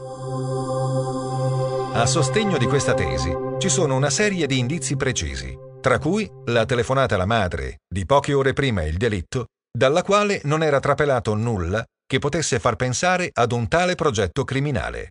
C'è poi chi si domanda se sia credibile che un simile disequilibrio psichico non fosse emerso in alcun modo durante i rigorosissimi esami psicofisici a cui tutte le reclute della Guardia svizzera sono sottoposti.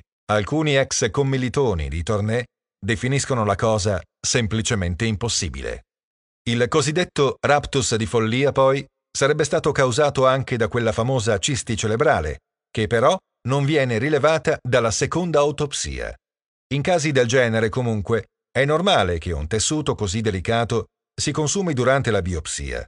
Quindi il fatto di non averla rilevata non significa che effettivamente non ci fosse. Comunque, secondo alcuni patologi, non è affatto automatico che una ciste di quel tipo possa provocare una degenerazione tale da causare la perdita della ragione.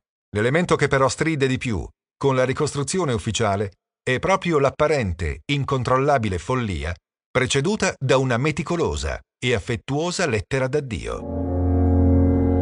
Infatti, se qualcuno perdesse la testa, come si è voluto far credere, difficilmente scriverebbe un testo del genere che, invece, dimostrerebbe l'assoluta premeditazione del fatto. Nella lettera, poi, sono presenti tutta una serie di elementi misteriosi, oltre ad una serie di incoerenze di forma e di sostanza. Ecco un passaggio di quella lettera. Spero che tu mi perdonerai, perché sono stati loro a costringermi a fare quello che ho fatto. Quest'anno dovevo avere l'onorificenza e il colonnello me l'ha negata.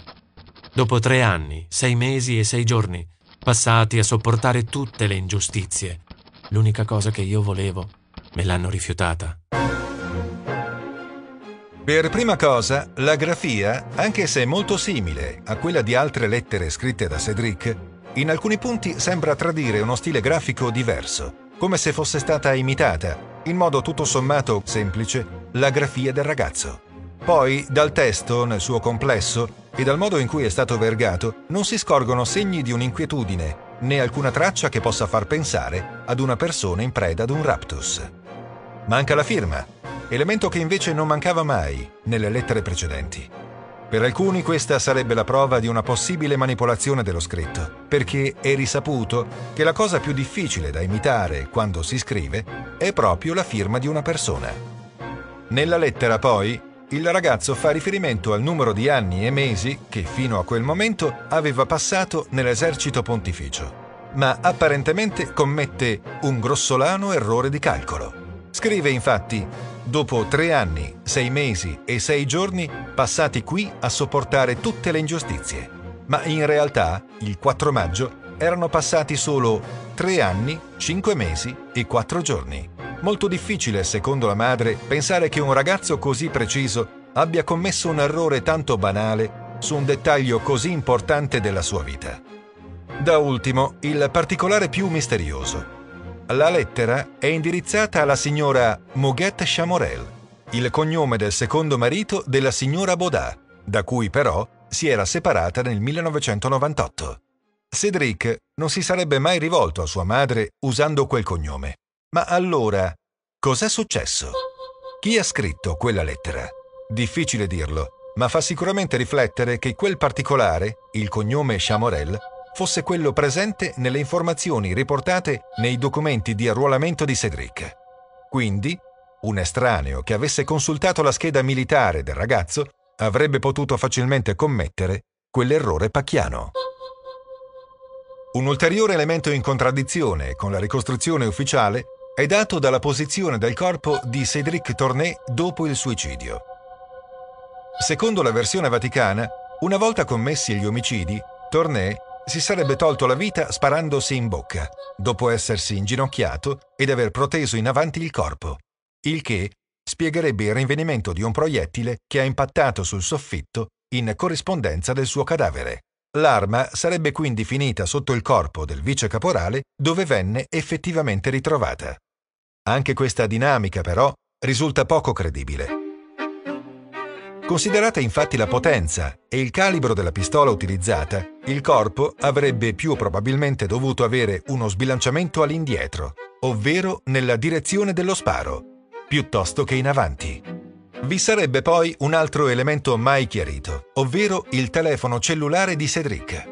Ebbene, l'apparecchio è stato reso alla signora Baudin disabilitato. Come mai?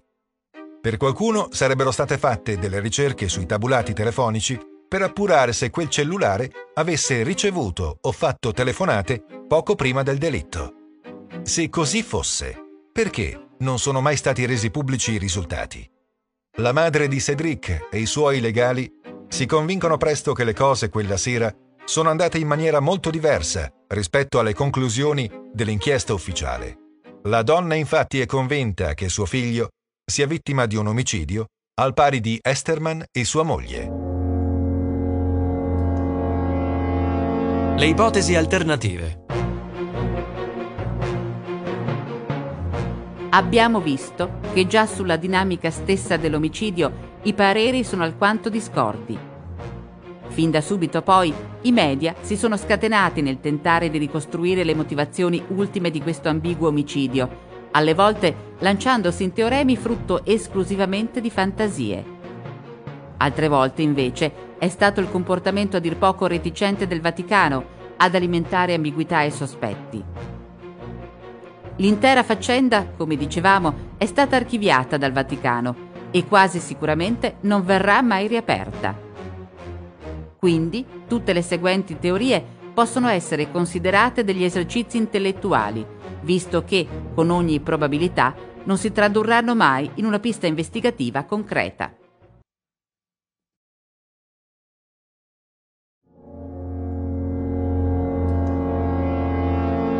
Teoria passionale.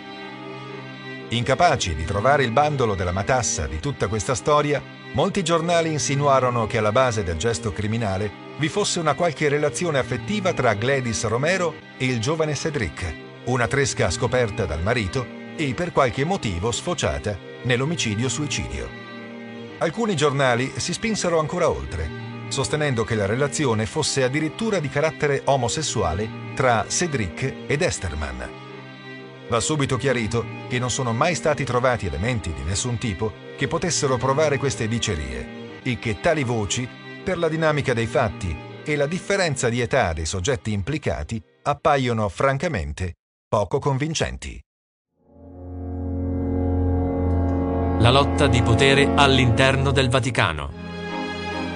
Secondo questo teorema, all'interno del Vaticano si starebbe combattendo una battaglia tra due opposte fazioni, l'Opus Dei da una parte e la cordata massonica, la cosiddetta Loggia Vaticana, dall'altra. Stiamo parlando di un gruppo non meno organizzato e potente dell'Opus Dei, ma, a differenza della prelatura, affiliato anche alla massoneria. In questa logica di contrapposizione, i due schieramenti si contenderebbero zone di influenza e posti di comando all'interno del piccolo, ma potentissimo Stato Vaticano. Come abbiamo visto, Esterman sarebbe stato un membro dell'Opus Dei e la fazione massonica all'interno del Vaticano non avrebbe accettato la sua promozione al grado di comandante, perché questo avrebbe significato la perdita di una grossa influenza all'interno delle mura leonine. Cédric Torné e Gladys Romero sarebbero vittime collaterali o addirittura pedine sacrificate per rendere credibile una complessa montatura. Ma c'è qualcosa che non torna. Innanzitutto, la dinamica stessa dell'omicidio, molto plateale e spettacolare, non sembra essere quella che ci aspetteremmo da un gruppo di professionisti, soprattutto all'interno di un ambiente discreto e sempre e comunque molto attento a non far parlare di sé come il Vaticano. In particolare non si capisce come un'organizzazione del genere, organizzata e strutturata, aspetti fino al giorno della nomina di Esterman senza agire preventivamente, magari in maniera non violenta e senza dare nell'occhio. Secondo quanto dichiarato ai microfoni della trasmissione di Rai 3 Enigma, dal vaticanista della Rai, recentemente scomparso Giuseppe De Carli, un potenziale capo delle guardie svizzere alternativo a Esterman era stato individuato nei mesi precedenti la sua morte e cioè ancora quando lui ricopriva il ruolo ad interim. La cosa però non si era concretizzata per un problema di retribuzione. Le possibilità di intervenire seguendo altri canali quindi non erano certo mancate, ma dovremmo invece credere che questa ricca e potente organizzazione preferì mettere in atto un omicidio così plateale senza prendere in considerazione altre soluzioni. Da ultimo, delle esigue tracce di semplice cannabis nel sangue di Cédric Torné sembrano proprio poco per chi si potrebbe permettere ben altri stupefacenti da utilizzare per rendere un raptus di follia perlomeno più credibile. Aloise Esterman, spia al soldo della Stasi. Secondo questa ricostruzione, Esterman sarebbe stato una spia dell'ex Germania Est, conosciuta con il nome Werder. Negli anni tra il 1981 e il 1984 avrebbe consegnato al suo governo circa sette dossier depositati sul treno notturno Roma-Innsbruck. La vicenda è tutt'altro che chiara, poiché Misha, ovvero Marcus Wolf, l'ex numero 2 della Stasi, nell'aprile del 2005 negherà in un'intervista a Repubblica il reclutamento di Esterman. Secondo Wolf, in effetti, vi fu un infiltrato della Stasi in Vaticano, ma fu il benedettino Jürgen Brammertz. Il Vaticano ha archiviato come prive di fondamento le supposizioni relative ad un ruolo di spia di Esterman che, nonostante tutto, hanno trovato spazio nel volume Bugie di sangue in Vaticano, a firma dei Discepoli di Verità, si tratta di un gruppo di ecclesiastici e di laici conosciuto che, mantenendo così l'anonimato, ha ritenuto di non voler più avvallare con il loro silenzio la verità ufficiale confezionata e diffusa dalla Santa Sede. Ma se anche così fosse, perché eliminarlo proprio allora? E poi perché in quel modo, quando ci sarebbero stati molti altri metodi incruenti o comunque meno rischiosi per risolvere la faccenda? Perché non congedarlo semplicemente e liberarsi di lui lontano da occhi indiscreti? Anche questo scenario sembra dunque un po' troppo forzato per essere credibile.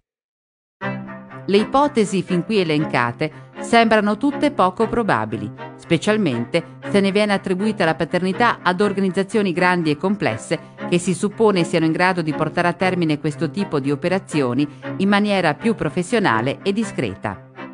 Ammesso che si tratti di un triplice omicidio, quello di cui Cedric Tournay è stato vittima e al tempo stesso capro e espiatorio, altri scenari sembrano più realistici. Considerati gli indizi che emergono dalla lettera, sembrerebbe che tutta la faccenda sia stata gestita in maniera abbastanza approssimativa, come se a gestire la situazione non siano stati dei seri professionisti, ma qualcuno in possesso comunque di una certa preparazione militare e che, attraverso un tentativo di depistaggio, voleva allontanare da sé i sospetti. Proviamo ad immaginare come potrebbero essere andati i fatti. Forse si è trattato realmente di un conflitto interno al Vaticano. Forse davvero qualcuno aveva un risentimento violento nei confronti di una delle vittime ed ha architettato tutta questa messa in scena. Ma è praticamente certo che non si tratti di una diabolica organizzazione, né tantomeno di un potente Stato straniero. È molto più probabile che si tratti magari di un piccolo gruppo di persone che hanno cercato, con i mezzi in loro possesso, di costruire una scena del crimine credibile e plausibile, magari sfruttando i noti cattivi rapporti tra Esterman e Tournay. Cedric sarebbe stato quindi tramortito in qualche luogo e forse addirittura lì ucciso e trasportato soltanto in un secondo momento nell'appartamento di Esterman, dove si sarebbe compiuto il resto della strage.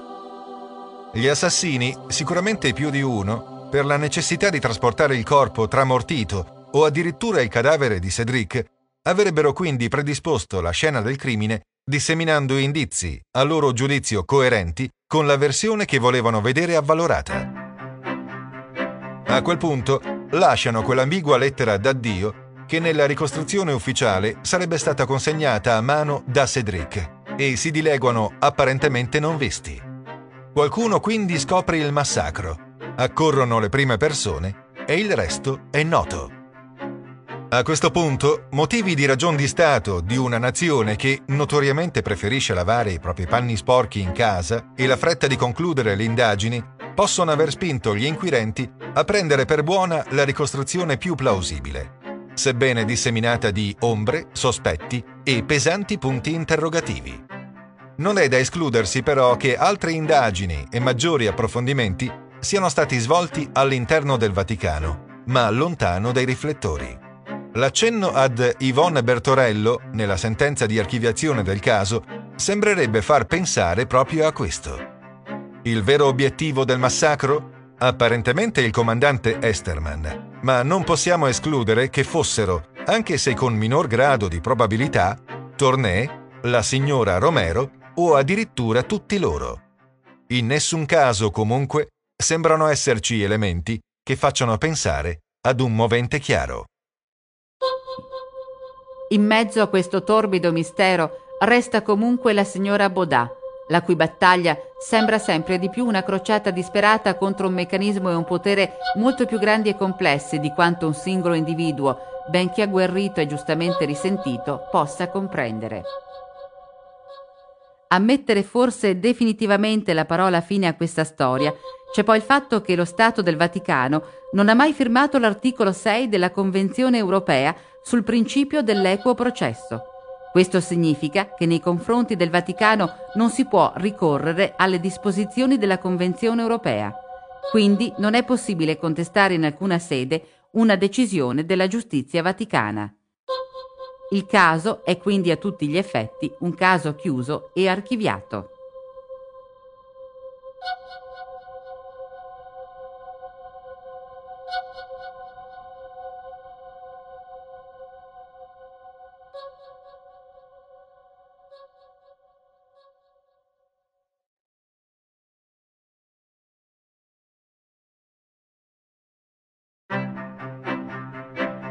Gladys Mesa Romero, venezuelana, era la moglie di Esterman. Aveva 5 anni più del marito. Si erano sposati il 24 dicembre 1983.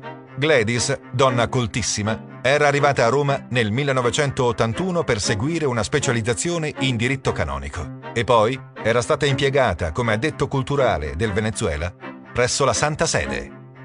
Esterman e la Romero erano una coppia molto discreta, come si addiceva al ruolo che entrambi ricoprivano. Ciò nonostante, erano anche molto ben introdotti negli ambienti più in della capitale e potevano contare su amicizie importanti e influenti. Cédric Tournay, all'epoca dei fatti, non aveva compiuto ancora 24 anni. Stando ai ricordi della madre, la signora Muguette Baudin, fin dalla prima adolescenza, aveva coltivato il sogno di entrare a far parte dell'esercito pontificio. Una volta terminato il servizio militare in Svizzera, aveva fatto subito domanda per entrare nella Guardia Svizzera e si era arruolato a soli vent'anni. Secondo alcuni testimoni, i rapporti tra Cedric ed Esterman non erano buoni. Si parlò di forti incomprensioni e litigi. Esterman gli avrebbe mandato anche una lettera di richiamo perché Torné una sera non era rientrato a dormire in caserma. Il giovane militare, inoltre, era stato addirittura escluso dalla lista di coloro che sarebbero stati premiati con la Benemerenti, un'onorificenza militare molto ambita dalle guardie svizzere. In generale, comunque, le testimonianze ricordano Cédric come un ragazzo semplice e disponibile ed infatti a Roma si era fatto molti amici con i quali spesso usciva a divertirsi come un normale ragazzo della sua età. Come sono andate effettivamente le cose quella maledetta sera del 1998? Perché, stando alla ricostruzione fornita a caldo dal portavoce vaticano Navarro Valls, Cédric Tournay si sarebbe introdotto nell'appartamento di Esterman facendo fuoco e uccidendolo assieme alla moglie. È possibile pensare che motivi così banali come il rancore per una mancata onorificenza e un rapporto personale difficile con il proprio superiore siano stati sufficienti ad armare la mano del giovane militare? Nell'immediatezza del fatto vengono condotte le autopsie all'interno del Vaticano, autopsie a cui partecipano anche medici e professori di università italiane. Sul corpo di Tornè viene rilevato un foro di uscita della pallottola che l'avrebbe ucciso, compatibile con la dinamica suicidaria. E fin qui tutto bene. C'è però un ma. La dimensione di questo foro viene misurata in 7 mm, quando invece la pistola trovata sulla scena del crimine era una Sig Sauer 75 Parabellum calibro 9. Quest'arma, un'arma da guerra, è particolarmente nota per la sua potenza devastante e particolare di non poco conto per la sua rumorosità impressionante. Proprio per queste particolari caratteristiche è una delle pistole preferite dai gangster. Quando si spara con un'arma del genere, infatti, non solo si provoca il massimo danno nelle vittime, ma si crea anche il panico tra chi assiste allo sparo per il rumore assordante provocato dalle pistole. Tra le altre cose, non è un'arma silenziabile, ovvero per come è fabbricata non è possibile avvitare nessun dispositivo che ne contenga il fragore dirompente. Molti esperti inoltre sostengono che non sia possibile che un proiettile sparato da quest'arma possa produrre un foro in uscita più piccolo del proprio calibro, specialmente se sparato su materiale duro e non elastico come l'osso cranico. Il rumore dei colpi esplosi, poi, avrebbe dovuto essere tale da far accorrere più persone nell'immediatezza del fatto specialmente se si considerano le peculiari caratteristiche geografiche della città del Vaticano. Allo stesso tempo, però, non possiamo neppure escludere che le cose siano andate proprio come sostiene la ricostruzione ufficiale, perché ci sono pochissime certezze sulle prime fasi del rinvenimento dei corpi. Durante l'autopsia viene dunque rilevata la frattura dei due incisivi e anche una cisti cerebrale. Particolare importante perché questa cisti verrà portata come prova della patologia che sarebbe esplosa in un raptus incontrollato di follia. Si registrano quindi piccole tracce di cannabis nel corpo di Cedric e una grossa presenza di sangue e muco nei polmoni dovuta, secondo le spiegazioni ufficiali, ad una broncopolmonite non curata. Tutto sembra combaciare e dopo una serie di indagini molto veloci viene preparata la versione ufficiale. Il vice caporale Tornè aveva da tempo sviluppato motivi personali di rancore nei confronti del capitano Esterman. Tornè, affetto da una cisti al cervello e probabilmente sotto l'effetto congiunto dei sintomi di una broncopolmonite e di sostanze stupefacenti, si sarebbe quindi introdotto nel suo alloggio e lo avrebbe ucciso assieme alla moglie. Una volta compiuto l'insano gesto, avrebbe rivolto contro di sé l'arma, suicidandosi. Le indagini interne svolte dal Vaticano confermano dunque la ricostruzione fatta a caldo da Navarro Valls. Il Tribunale della Santa Sede accetta e ratifica in gran fretta questa decisione. E così, dopo nove mesi da quel drammatico 5 febbraio 1999, il caso viene archiviato. Tutto chiaro, insomma. O forse no, perché c'è chi non è convinto che questa ricostruzione sia l'unica possibile, né tantomeno quella giusta. La stampa italiana e internazionale solleva dubbi e perplessità sia sul metodo che sui risultati ottenuti, ma soprattutto c'è la madre di Cédric Tornet che dignitosamente e caparbiamente, come solo una madre ferita riesce a fare, decide di mettersi contro tutto e tutti e intraprendere la sua personale battaglia per la verità. La battaglia della signora Baudin, madre di Cédric, comincia all'indomani della tragedia, quando il parroco del suo paese, su impulso della Confederazione dei Vescovi Svizzeri, bussa alla porta della sua abitazione in un piccolo paese nelle montagne svizzere. Il sacerdote le comunica che c'è stato un brutto episodio, un fatto di sangue che ha visto suo figlio protagonista. Cedric si è tolto la vita ma prima di farlo ha ucciso il suo comandante e la moglie. Ma come è possibile? Giusto il giorno prima lei aveva sentito per telefono il figlio e le era parso perfettamente sereno ed allegro. Avevano parlato anche dei suoi progetti futuri e tutto sembrava normale, neppure un segnale di quello che sarebbe successo di lì a poco. Per quella sera poi il ragazzo le aveva detto che aveva organizzato un'uscita con alcuni amici nella capitale. La donna è evidentemente sconvolta ed amareggiata, ma decide lo stesso di partire per Roma per assistere al funerale del figlio. Vuole vederlo un'ultima volta.